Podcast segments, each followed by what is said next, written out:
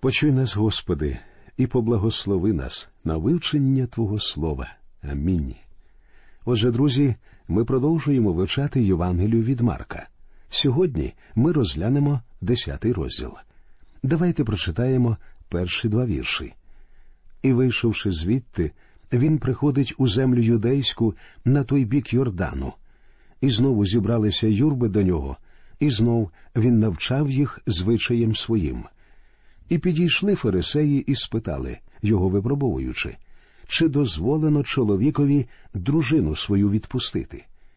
Як ви розумієте, друзі, фарисеї ставлять це питання зовсім не тому, що бажають почути відповідь. Основна їх ціль піймати Ісуса в пастку. Це було дуже каверзне запитання. Справа в тім, що в той час Ірод, залишивши свою дружину, одружився на жінці свого брата Пилипа. Йоанн Хреститель виступив з осудом цього і був обезголовлений. Тому, якби Ісус відповів, що не дозволено розлучатися, він виступив би не тільки проти закону Моїсея, але й проти царя Ірода. З іншого боку, якби він відповів, що розлучатися можна, фарисеї обвинуватили б його вчення в слабкості. І ось як вирішує діяти Ісус. Він відповідає на їхнє запитання своїм запитанням. Читаємо. А він відповів і сказав їм, що Мойсей заповів вам. Вони ж відказали. Мойсей заповів написати листа розводового та й відпустити. Вони відповіли словами з книги повторення закону. Як хто візьме жінку і стане їй чоловіком, і коли вона не знайде ласки в очах його, бо знайшов у ній яку ганебну річ, то напише їй листа розводового і дасть в її руку та й відпустить її з свого дому. І вийде вона з його дому, і піде, і вийде за іншого чоловіка. Повторення закону 24.1.2. Як бачите, Мойсей дозволив людям розлучатися. Однак потрібно зрозуміти, що в задуми Бога зовсім не входило дозволяти чоловіку і жінці розлучатися з будь-якого незначного приводу.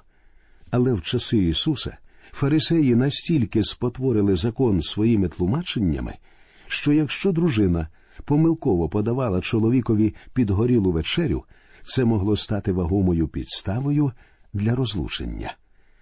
І подивіться, що робить Господь. Він переводить розмову від питання про розлучення до питання про шлюб в цілому, вірші з 5 по 9. Ісус же промовив до них то за ваше жорстокосердя Він вам написав оцю заповідь. Бог же з початку творіння створив чоловіком і жінкою їх. Покине тому чоловік свого батька та матір, і стануть обоє вони одним тілом, тимто немає вже двох, але одне тіло. Тож, що Бог спарував, людина нехай не розлучає. Ці вірші показують, що узи шлюбу сильніші родинних уз між батьками та дітьми. Ісус показує тут, що шлюб це те, що встановлює сам Бог. Тобто саме Бог поєднує подружні пари. Саме такий був початковий задум Творця, і будь-яке його порушення є гріхом. Ісус говорить тут про той ідеал, який був установлений Богом ще перед тим, як гріх увійшов у цей світ. Розлучення не входило в його початкові плани, тому що він призначив людині щось краще. Однак розлучення не є гріхом, якому немає прощення. Адже ми знаємо, що навіть убивця може бути прощеним. Так і розлучення це гріх, але навіть людина, яка розлучилася, може бути прощеною. Кожен грішник, який звертається в молитві до Господа Ісуса Христа, за цим прощенням Він отримує його. Причому мені не зрозуміло, чому ми часом здатні простити убивцю, але не бажаємо простити людину, що розлучилася. Якщо людина знайшла спасіння вже після того, як в її житті відбулося розлучення, вона не повинна нести на собі це тавро в більшій мірі, ніж усі інші спасенні грішники. Адже всі ми є грішниками, що спасенні благодаттю. Основна причина розлучення це необдуманий шлюб, коли чоловік чи дружина виявляються не тією людиною. Мене часто запитують про найбільш вагомі підстави для розлучення. Але що цікаво, коли двоє людей збираються одружитися, вони не йдуть за порадою до проповідника. Їм неважливо, схвалить він їхній вибір чи ні. Єдине, що їх хвилює, це чи погодиться на шлюб потенційний партнер. І це все. Часто шлюб беруть люди, яким не варто було б цього робити. У цьому і криється основна проблема. Гріхом у першу чергу було те, що вони одружилися. Вони не знайшли волі Божої в цьому великому ділі. Друзі, я хочу сказати, що шлюб це те, що влаштовує для вас сам Бог, якщо ви, звичайно, йому дозволите це зробити. Читаємо далі. А вдома про це учні знов запитали його, і він їм відказав Хто дружину відпустить свою та й одружиться з іншою, той чинить перелюб із нею. І коли дружина покине свого чоловіка і вийде заміж за іншого, то чинить перелюб вона. Ці слова є самим суворим виступом проти розлучення, який тільки можна знайти у Слові Божому. Питається, як нам тлумачити ці рядки? Перш ніж винести якесь остаточне судження, необхідно зібрати воєдино і проаналізувати всі уривки на цю тему. Подібні рядки в Євангелії від Матфія згадують блуд як єдину підставу для розлучення. Чому ж Марк опустив цю деталь?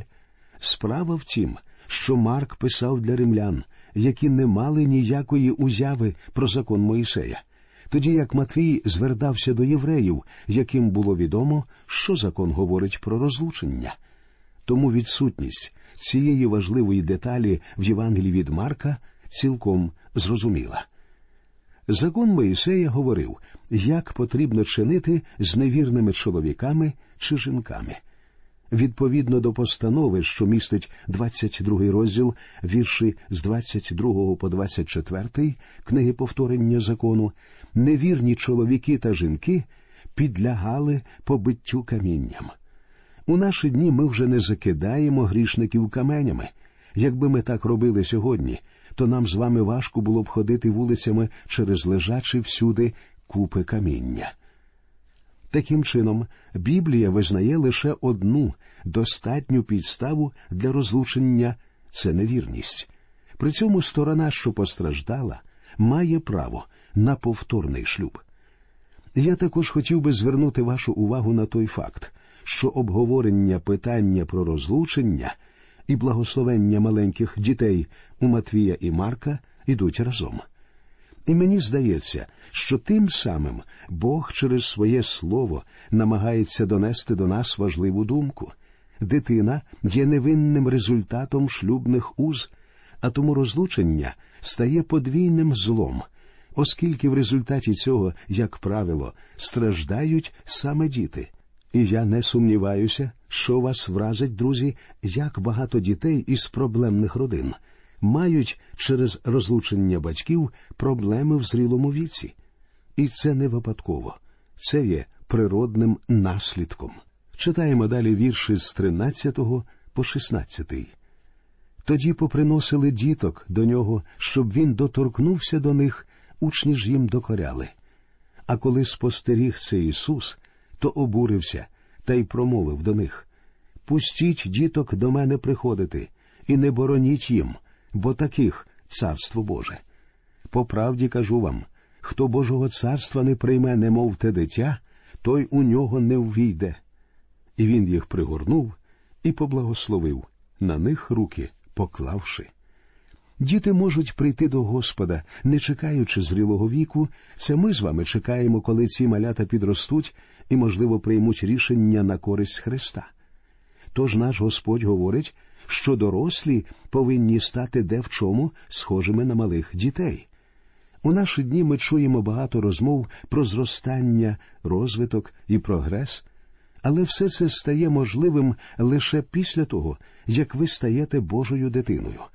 Більшість людей рухаються саме в протилежному напрямку. Їм потрібно залишити свій витончений розум і претензії, усі свої чудові знання, якими вони так полюбляють хвалитися, і повернутися до дитячої простоти, коли людина з дитячою щирістю приходить до Ісуса і довіряється йому. Наступний уривок передає нам дуже важливу істину. Читаємо. І коли вирушав він у путь, то швидко наблизився один, упав перед ним на коліна і спитався його Учителю добрий, що робити мені, щоб вічне життя вспадкувати? Ісус же йому відказав Чого звеш мене добрим? Ніхто не є добрий, крім Бога самого. Матфій повідомляє, що ця людина була дуже молода. Питання, що ставить цей юнак, було природним для людини, що жила за законом. Цей юнак запитує, що саме він повинен зробити, щоб успадкувати вічне життя. А Ісус у відповідь намагається змусити його задуматися. По-перше, чому Він називає Ісуса добрим? Істинно добрий в цьому світі лише Бог. І якщо цей юнак сам назвав Ісуса добрим, то відповідно Ісус це Бог. Також зверніть увагу на те, які саме заповіді називає юнакові Господь. Це друга половина десяти заповідей.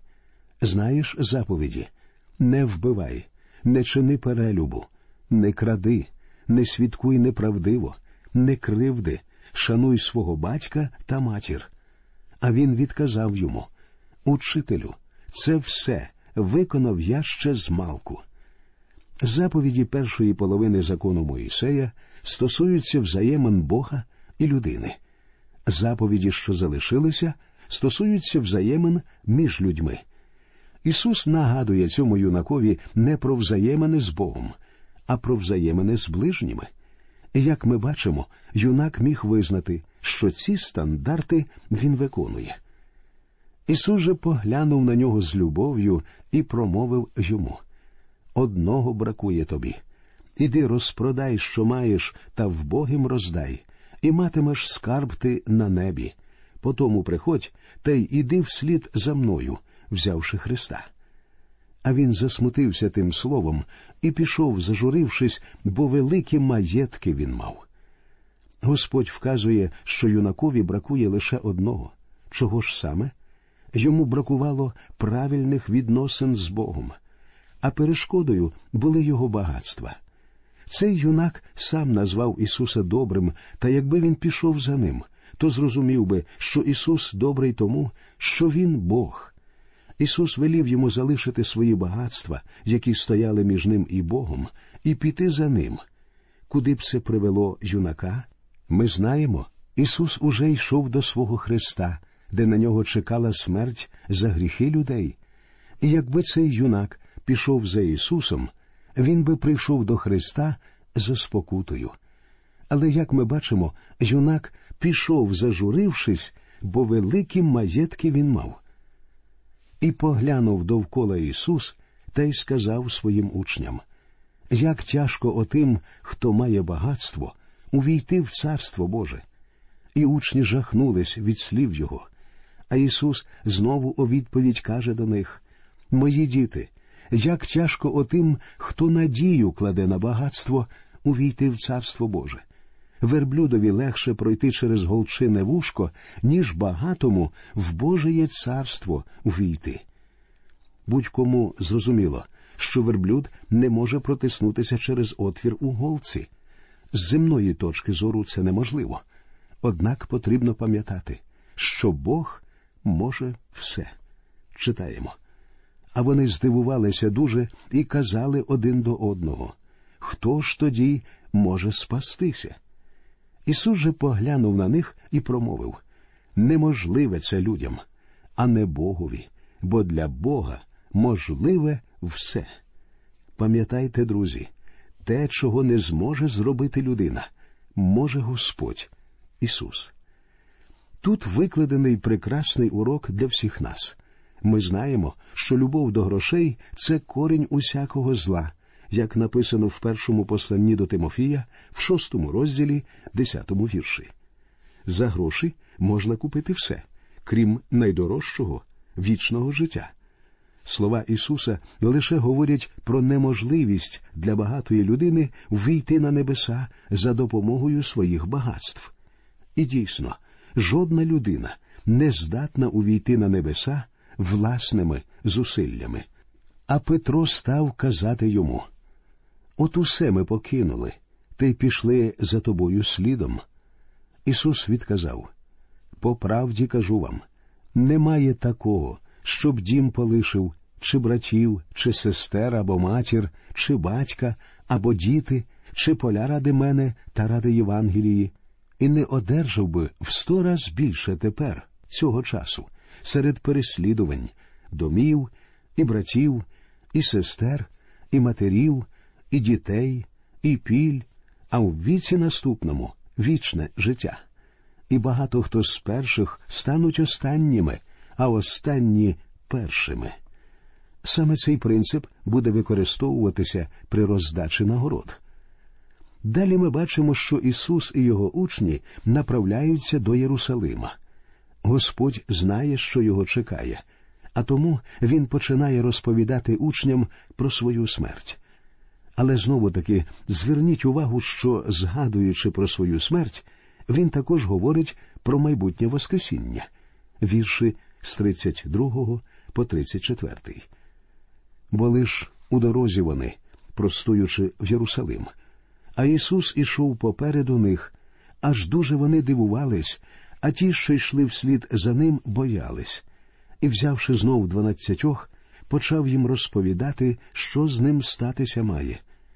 Оце в Єрусалим ми йдемо, і первосвященникам і книжникам виданий буде син людський, і засудять на смерть його, і поганам його видадуть, і насміхатися будуть із нього, і будуть плювати на нього, і будуть його бичувати, і вб'ють, але третього дня він воскресне. В наступному уривку ми бачимо історію, яку вже розбирали, вивчаючи Євангелію від Матфія, вірші з 35 по 40. І підходять до нього Яків та Йоанн, сини Заведеєві, та й кажуть йому Учителю, ми хочемо, щоб ти зробив нам, про що будемо просити тебе. А він їх запитав Чого ж хочете, щоб я вам зробив? Вони ж відказали йому Дай нам, щоб у славі Твоїй ми сиділи праворуч від Тебе один і ліворуч один. А Ісус відказав їм Не знаєте, чого просите. Чи ж можете ви пити чашу, що я її п'ю, і хреститися хрещенням, що я ним хрещуся? В Євангелії від Матфія мати прийшла до Ісуса з проханням про своїх синів. Тут ми бачимо, що Яків та Йоанн самі висловлюють це бажання. І коли Ісус запитав, чи зможуть вони пити чашу, яку п'є він, і хреститися хрещенням, яким він буде хреститися, вони відповідають ствердно. Вони відказали йому можемо. А Ісус їм сказав чашу, що я її п'ю, ви питимете, і хрещенням, що я ним хрещусь, ви охриститеся а сидіти праворуч мене та ліворуч не моє це давати, а кому уготовано. Нам відомо, що Яків став мучеником, а Йоанн довгий час прожив у засланні на острові Патмос. Хоча даних про те, що він прийняв мученицьку смерть, у нас немає, цілком можливо, що і його не обійшла стороною ця тяжка доля. Наш Господь зовсім не стверджує, що на небесах взагалі ні для кого не знайдеться місця по праву і ліву сторону від нього. Ні, він лише говорить тут, що не роздає ці місця за своїм розсудом. Ці місця призначені тим, хто сам підготує себе до них. Справа в тім, друзі, що шлях на небеса дається нам як дарунок, однак наше місце на небесах визначається нашими ділами. Порятунок дається нам безкоштовно, але щоб одержати нагороду, потрібно трудитися. І якщо ви хочете отримати нагороду, то потрібно зрозуміти, що, сидячи, склавши руки, вам її не домогтися. Для цього потрібно трудитися. Як же почули ж це десятеро, то обурились на Якова та на Йоанна. Учні обурилися, тому що бажали зайняти ці місця самі. Тому Господь дає їм ще один важливий принцип Божий метод досягнення першості полягає у власному впокоренні та служінні іншим. Читаємо далі. А Ісус їх покликав і промовив до них Ви знаєте, що ті, що вважають себе за князів у народів, панують над ними, а їхні вельможі їх тиснуть. Не так буде між вами. Але хто з вас великим бути хоче, нехай буде він вам заслугу. А хто з вас бути першим бажає, нехай буде всім за раба. І далі Ісус вимовляє слова, що є ключовими в цій Євангелії. Бо син людський прийшов не на те, щоб служили йому, але щоб послужити і душу свою дати на викуп за багатьох. Наступний уривок, що починається з 46-го вірша і йде до кінця розділу, дублюється в Євангеліях від Матфія та від Луки. При цьому Матвій згадує про двох сліпих.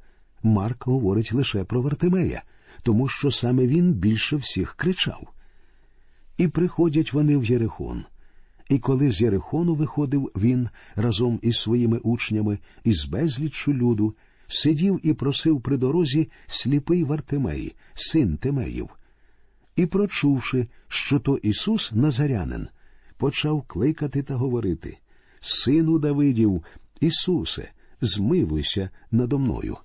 І сварились на нього багато хто, щоб мовчав, а він іще більше кричав Сину Давидів, змилуйся надо мною. І спинився Ісус та й сказав Покличте його.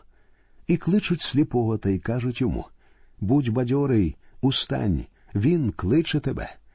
А той скинув плаща свого і скочив із місця і прибіг до Ісуса. А Ісус відповів і сказав йому Що ти хочеш, щоб зробив я тобі? Сліпий же йому відказав Учителю, нехай я прозрю. Ісус же до нього промовив Іди, твоя віра спасла тебе. І той зараз прозрів і пішов за Ісусом дорогою.